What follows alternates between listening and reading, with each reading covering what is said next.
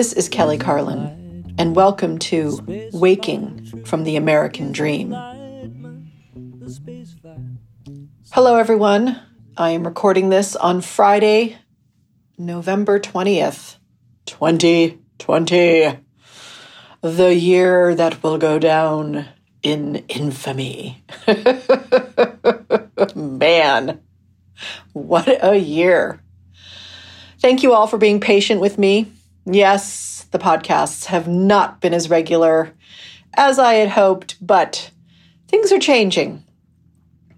There is change in the air. Can you feel it? Can you feel it? Can you feel it? Can you feel it? All right, that was a bad version of that. You know that song. It was in my head just there.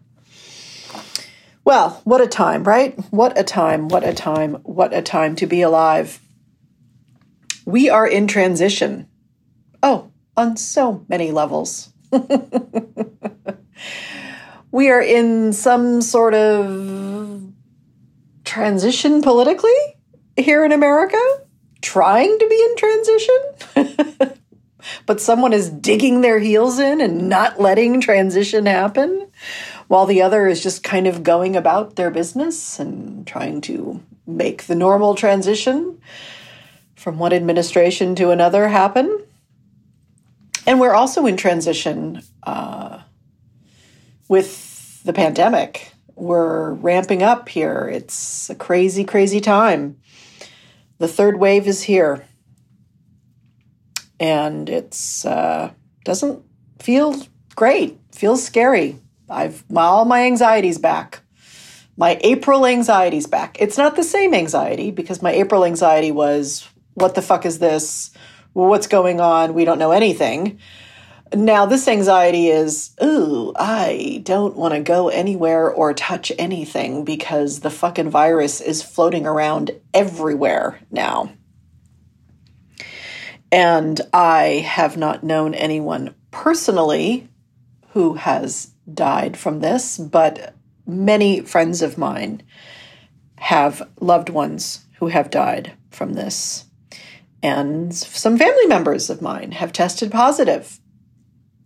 Not people who live in my household, but close family members. So it's alive and well. And here we are. And then, of course, we're in transition because it is that time of year it's that transitional time of year.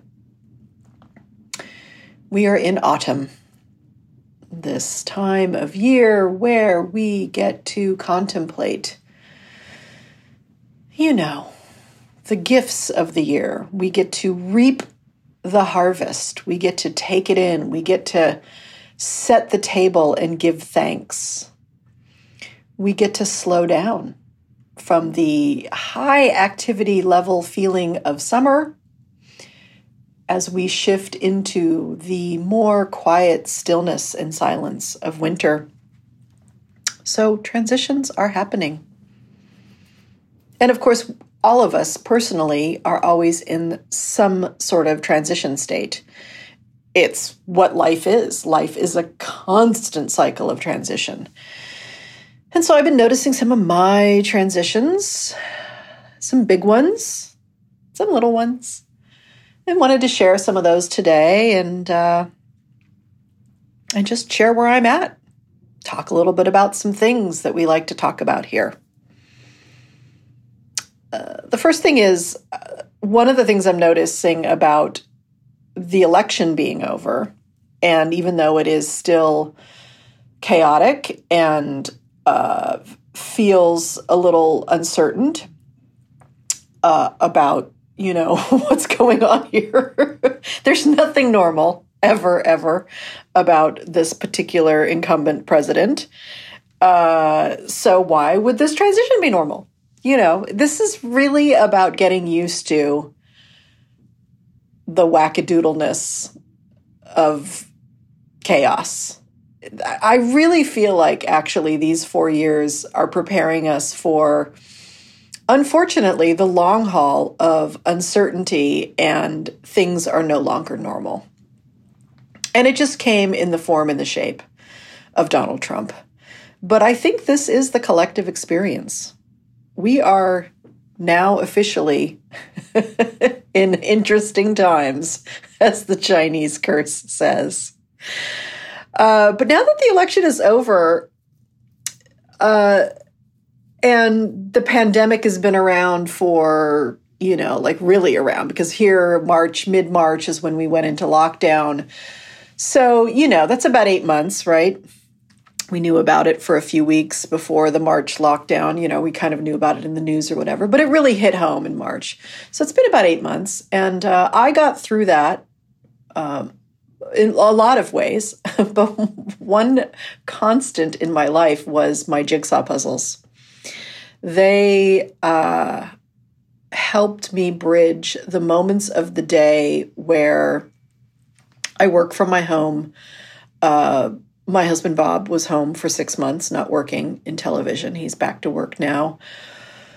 But it like helped to bridge these moments where if I paused too much or didn't have anything really to fill my day, uh, the flood of anxiety would come in. And so, in order to, you know, in some kind of constructive way, um, deal with my anxiety, I let my mind and my kind of my whole psyche delve into these jigsaw puzzles I don't even know how many we've done. All I know is that about two months ago, I started redoing puzzles, like just started picking ones like I'm going to redo this one because we were now, I, I, you know, I, I think I have 15 puzzles in there, a thousand piece puzzles. And I just, you know, I just love the metaphor of these puzzles, right? You know, I love how psyche, right? Our, our whole self, both conscious and unconscious mind, always searches for wholeness, searches for equilibrium, searches for some way to be resourced. And mine was about, um, you know, putting the pieces together, putting the pieces together. Uh, and and really noticing how when I first would start the puzzle, you know, you start a puzzle and it's like just chaos, right? Your mind can't wrap anything around it. You're looking at the picture, Uh, you know, and you start with the edges. So you start with the border, you start with the boundaries. Like, okay, so where does it begin and where does it end? The edges, which is such a great metaphor for life. Like when we're starting anything, you know, it's like, how do we define the space? How do we decide on what the thing is that we're doing? Sometimes that comes in like a goal. So, like the puzzle's like the goal. Like, I know that I'm going to have to fill in the space, the empty space, or in the, you know in the middle of this edge that I have created. But at first, you're like looking at all the pieces, and they're just they're not familiar. Your mind hasn't really patterned them yet. It has not come to know them yet, and it hasn't sorted through them. And then as the day goes on or the days go on, depending on how often you visit, how often I would visit the puzzle, I would start to see a shift at some point where I could tell my mind was starting to understand what I was looking for. And of course, that starts with the easy thing like, oh, I'm going to focus on the red house, right? Red is bright. I can see the red pieces. It's a house. It's something concrete. It's not sky. It's not that rivery stuff. It's not that endless lawn. it's a it's a house and my mind can construct that easier so we kind of look for things that are concrete brighter stand out a bit more to kind of focus ourselves on and then and then once we've kind of done all those kind of pieces like okay i've got the wagon and i've got the house and maybe you know uh, you know whatever other kind of object is in the space the bridge um, you know, then we're faced with these more kind of subtle things that are harder to see. And yet, because we've been staring at the pieces and really looking for them and looking at them, some part of our mind, our unconscious mind, has been cataloging all this. And now is like, oh, that slight subtle blue thing is that part of the forest over there, you know, and like suddenly it, it stands out. So that which was unrecognizable or not clear is suddenly now foreground. And then slowly, you know, it all comes together. And then I always get to a place with the puzzle where it's now maybe sky or grass or river or something like that. And now it's just about shape. I'm no longer looking at color or the actual picture. I've now categorized things into shape. My little OCD brain takes over and loves this part, you know. And so there's like the little H's, I call them the little Henrys, and then there's the little funny men, you know, and then there's the four siders, and then there's the four innies, and and you get all your little pieces, you know. And then of course you get these weird puzzles that don't have these kind of normal puzzle pieces. You're kind of screwed with that, but you know, you kind of try to put it into some sort of organizational thing, and then you can kind of dump it all in there, and piece by piece you start to fit it together, and oh, it's just so satisfying. And then there's always that last piece, you know, that last piece, you know, you're going to be done. And there's a little bit of uh, grief that happens with it. So I know I'm in transition because when I started this last puzzle, which I think was right around election day, uh, I knew this was going to be my last puzzle. I knew I was done with puzzling. I knew that if I was going to do it in the future, it was going to be for a different reason. It wasn't going to be about distraction. It wasn't going to be about soothing my anxiety. I knew that there was a shift, a change happening in the world. Uh, no, our problems have not changed, they are not solved. But in my internal world and my worldview, there is some semblance of order and organized, healthy ego stepping into the role of leadership of this country. And was not my first choice. Uh, Biden was not. But given the choice that I had in the end, he was. And there is something about to you know to say about healthy ego, healthy ego strength. Any of you studied psychology or been in therapy, you know that yeah, ego like gets a bad rap, right? Especially, you know, in the spiritual path and things like that. But healthy functioning ego helps us be adults. This is the adulting we talk about so often. And when you have um, an ego that's more run by a personality disorder, um, like the incumbent president, um, he really does have a personality disorder. He he really is a malignant narcissist. Um, that is very very difficult to to be in the room with, let alone the room called America. Uh, because uh, those of us who had chaos in our childhood know instantly what that does to our body and our anxiety levels. So there is a ramping down of anxiety in general in my well being and in my body. And I know that for those who have, who follow him, who believe in him, who are served by his policies, who lean more towards wanting an authoritarian father figure, uh, to run their lives. Their their God is probably more authoritarian. They are generally more authoritarian. You know, it's it's a, certain level of of thinking. Uh, it's more of what we would call traditional in the integral uh, philosophy world. Uh, they are their anxiety is now ramped up. They're now feeling what we've been feeling for four years, and uh, so I'm, I just want to acknowledge that. So puzzles Puzzles are going away. I just finished the puzzle yesterday. Couldn't find the last piece. My husband found it for me. It was over on this shelf. I guess my pieces have been showing up on this shelf. I don't know how they get lost, but they do. But there it was. And so I haven't put it in the box yet, but I think that'll happen today. And um, the other thing about transition is just, I've just been noticing in my own personal life, this really kind of awareness around what these last four years have been for me. And just recently, I have been awakened to a desire to write and speak and show up in the world more. You know, part of the reason this podcast has not been regular is I have been very much in an introverted space, not just due to the pandemic, but even before that. Uh, in 2016, I felt it coming on, certainly, and I pulled away from social media. And then in 2017, uh, I had done the last of my solo show.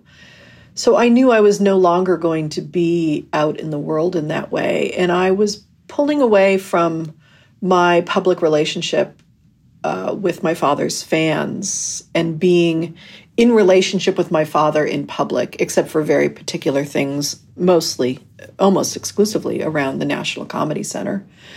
Yes, that is a plug. Um, but I have noticed this awakening in me to create, to be more out in the world, uh, feeling ready to gather what these last 12 years have meant to my life since my father died. And so there's some sort of shift going on here and I and I noticed it in a very physical particular way. Um, if you aren't aware, I will make you aware right now that we are making a documentary about my dad's life. Uh, Judd Apatow is directing. Very excited about that. It will be on HBO eventually, but we're in the early days of it.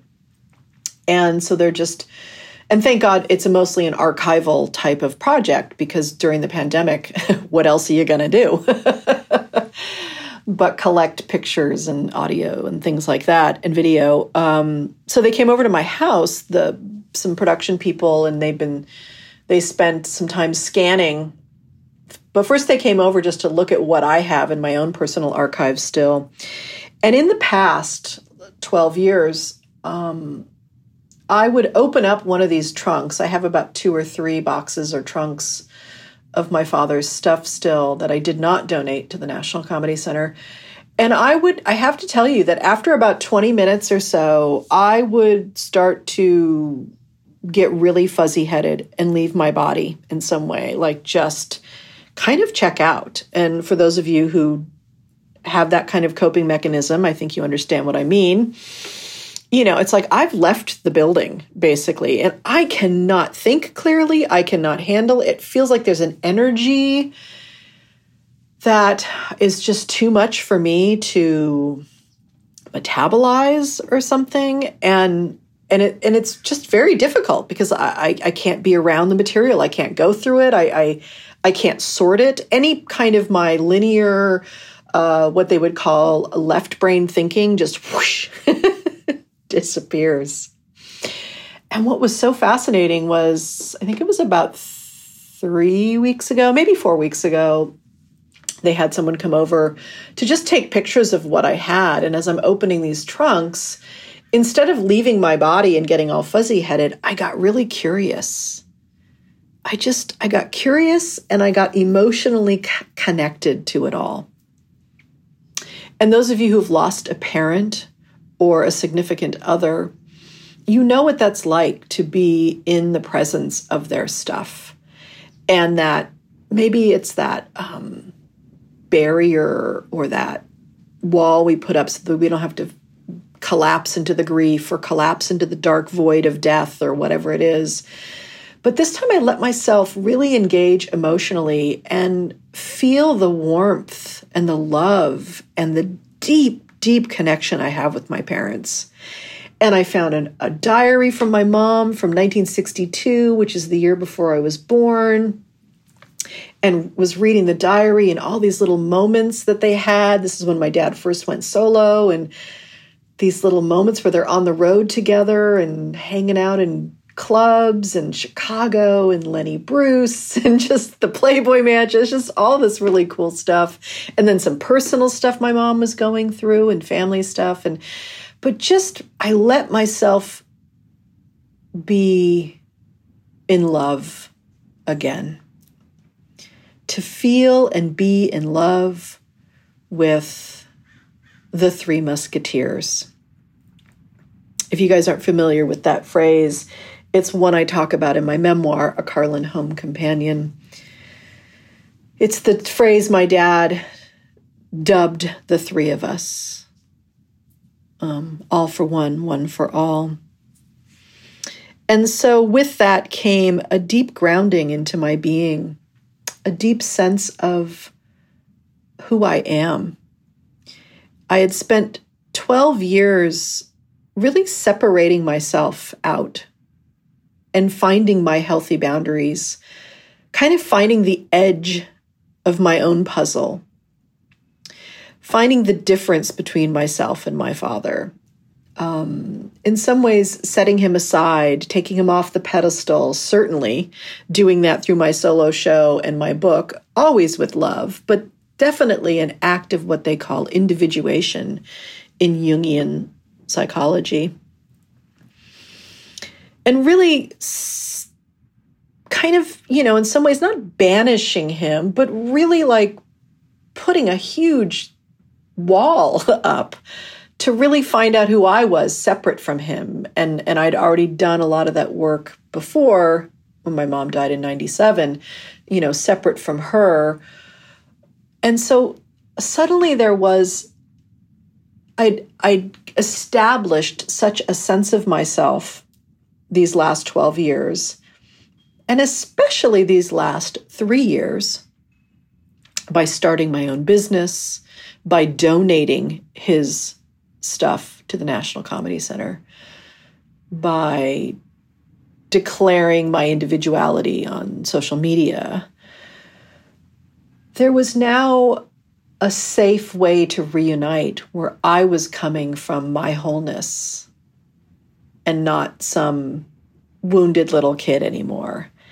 And so there's been this beautiful reunion with me and my parents, and just feeling a deep, deep sense of their wisdom and their love. I see them now as ancestors who are here, like in the native tradition, how they um, relate to their ancestors. There's like an ongoing conversation with my ancestors now and they're not so much mother and father and I'm child, but we are these three who know each other and love each other deeply. And so, with that has come this space suddenly to want to create, to want to be out in the world again. And I realize that part of that too comes with this transition with the political life of this country. And like I said, same problems. They're all still here. And yet, because some of my bandwidth doesn't have to go to creating huge boundaries around the one who has a huge personality disorder and is in the center of the collective psyche here in this country, no matter how much I want to block him out. There feels like there is some shift in the collective that we won't have to be taking care of that chaos anymore. It will still be there in other ways, certainly, and that will emerge and evolve in the coming year. We will see how that emerges. But there's something about knowing that there is a functional ego, healthy adult ego in the room again. And that too feels like is giving me the bandwidth, is opening up some space. A, in my body, my body feels more relaxed, but psyche, the the well of creativity, the um, the energy it takes to create, to make things, um, from for me my writing and my performing comes from a, a very particular place inside of my psyche um, i've created a business the last three years. So i have been creating uh, but that took a very different part of my being. And it was uh, a, a, very different muscles and, and different areas of my life it, it took. But now i feel like i can go back into the sandbox of creativity and play again. And so i'm really really excited about all of that. So I wanted to share all of that because I'm guessing all of you are in transition too, in some way in your life. We always are. So I love opening, kind of setting the table for all of you to contemplate your own transitions that are going on right now, whether it's uh, you feeling it in the collective, whether through the pandemic or through politics? Are you feeling it personally? Are you feeling it through the transition of the seasons? What is opening up for you? What coping mechanisms have you been using through the pandemic or through these four years that you now feel like you can put down and use that psychic energy to put towards something else that is new and wanting to emerge and wanting to be born? Some of you are facing deep loss. Some of you have lost jobs this year careers, vocations, relationships, loved ones. Holding the space for that deep, deep work of grieving loss and knowing we are coming into a season now as we tip towards into December and towards the winter solstice of winter the season of stillness and silence, of the underworld, of death, of Persephone, of that which is unknown, the void. My heart holds so much space for all the loss in the world, so much heartbreak so much isolation and loneliness. We're all feeling it. This is the place that unites us, guys. We're all feeling disenfranchised on some level by life. We're all feeling abandoned, confused, whether it's the environmental crisis and how we are feeling confused and abandoned about the very normality of weather that is gone and is gone forever. Or we're feeling abandoned by the economic systems that keep us disempowered or feeling the complete uncertainty of public health and this virus and safety, and feeling cut off from friends and family who have such have taken such different positions over the conversation of what's happening in this country. We're all feeling separated, separated from each other and from something that used to hold us all together. And so I invite you in the next few days to connect to that which can really support you through this. Some bigger, deeper source of connection. Maybe it's love. Maybe it's being of service. Maybe it's some version you have of a higher power or some version like I do of kind of the imminent resonant presence of life with a capital L, the awesomeness of life. Finding that which sources you, that supports you, that is bigger than you, that is bigger than us. I lean so often into the native traditions and their connection to land and the conversation they have with Mother Earth and Father Sky.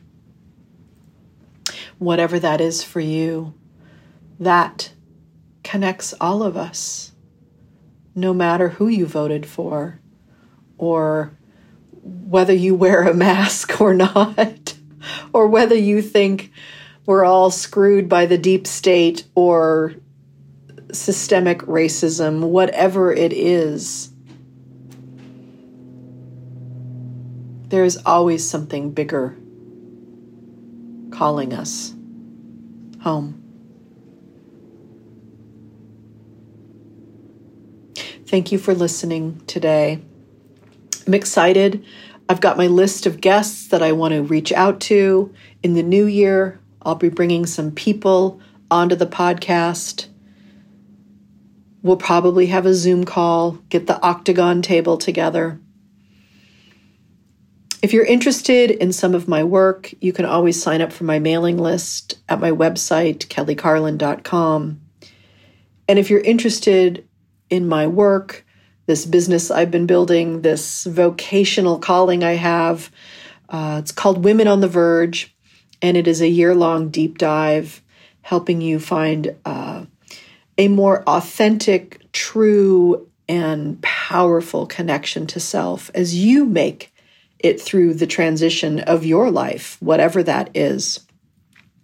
If you're interested in finding out more about that, you can go to Women on the Verge coaching.com. You can read a little bit about what this program gives you. And if it feels resonant and what you're up for, there's a button on there for you to apply. And that can lead to a conversation with me about where you're at and what you're up to. And in the new year, I will be opening an online space for community for those who not necessarily wanting to do the year long program, but who want to be in conversation, women who are on the verge and want to be in a safe, authentic, fun, powerful, inspiring community where you will be resourced in your own conversations with your own self around being on the verge. I want to thank Logan Heftel for supporting this podcast, being my producer, my engineer, my editor, and he is a new daddy. He just had a daughter, sweet little Larissa. So, sending love to Larissa and Sophie and Logan as they bring this new light into the world. All right, you guys, have safe holidays. Maybe you'll see me before the end of the year. Don't know. But if we do, it'll be fine. It'll be great. And if not, I'll see you in January. Namaste, motherfuckers. Wake up, have you noticed the way that our world is? Check your history, we might deserve this. Everything's funny, step back and observe this. If you don't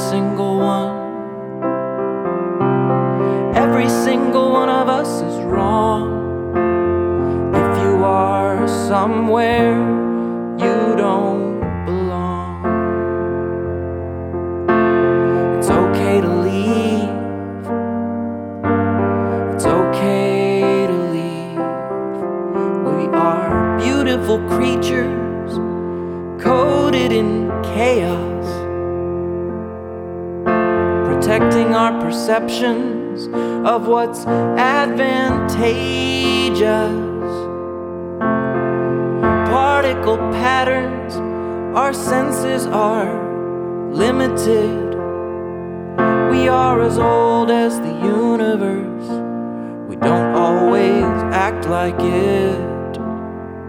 Are you woman enough to create and remake it? Are you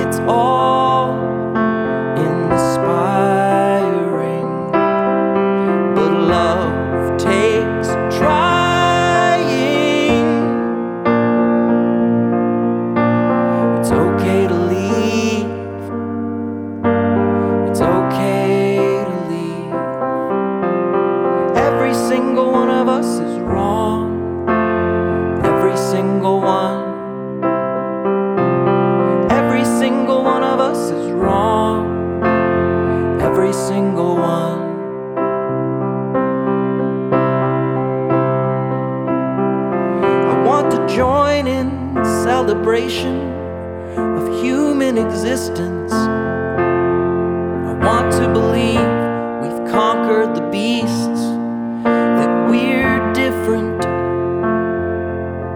Are you in tune with the emotional charge of your flag?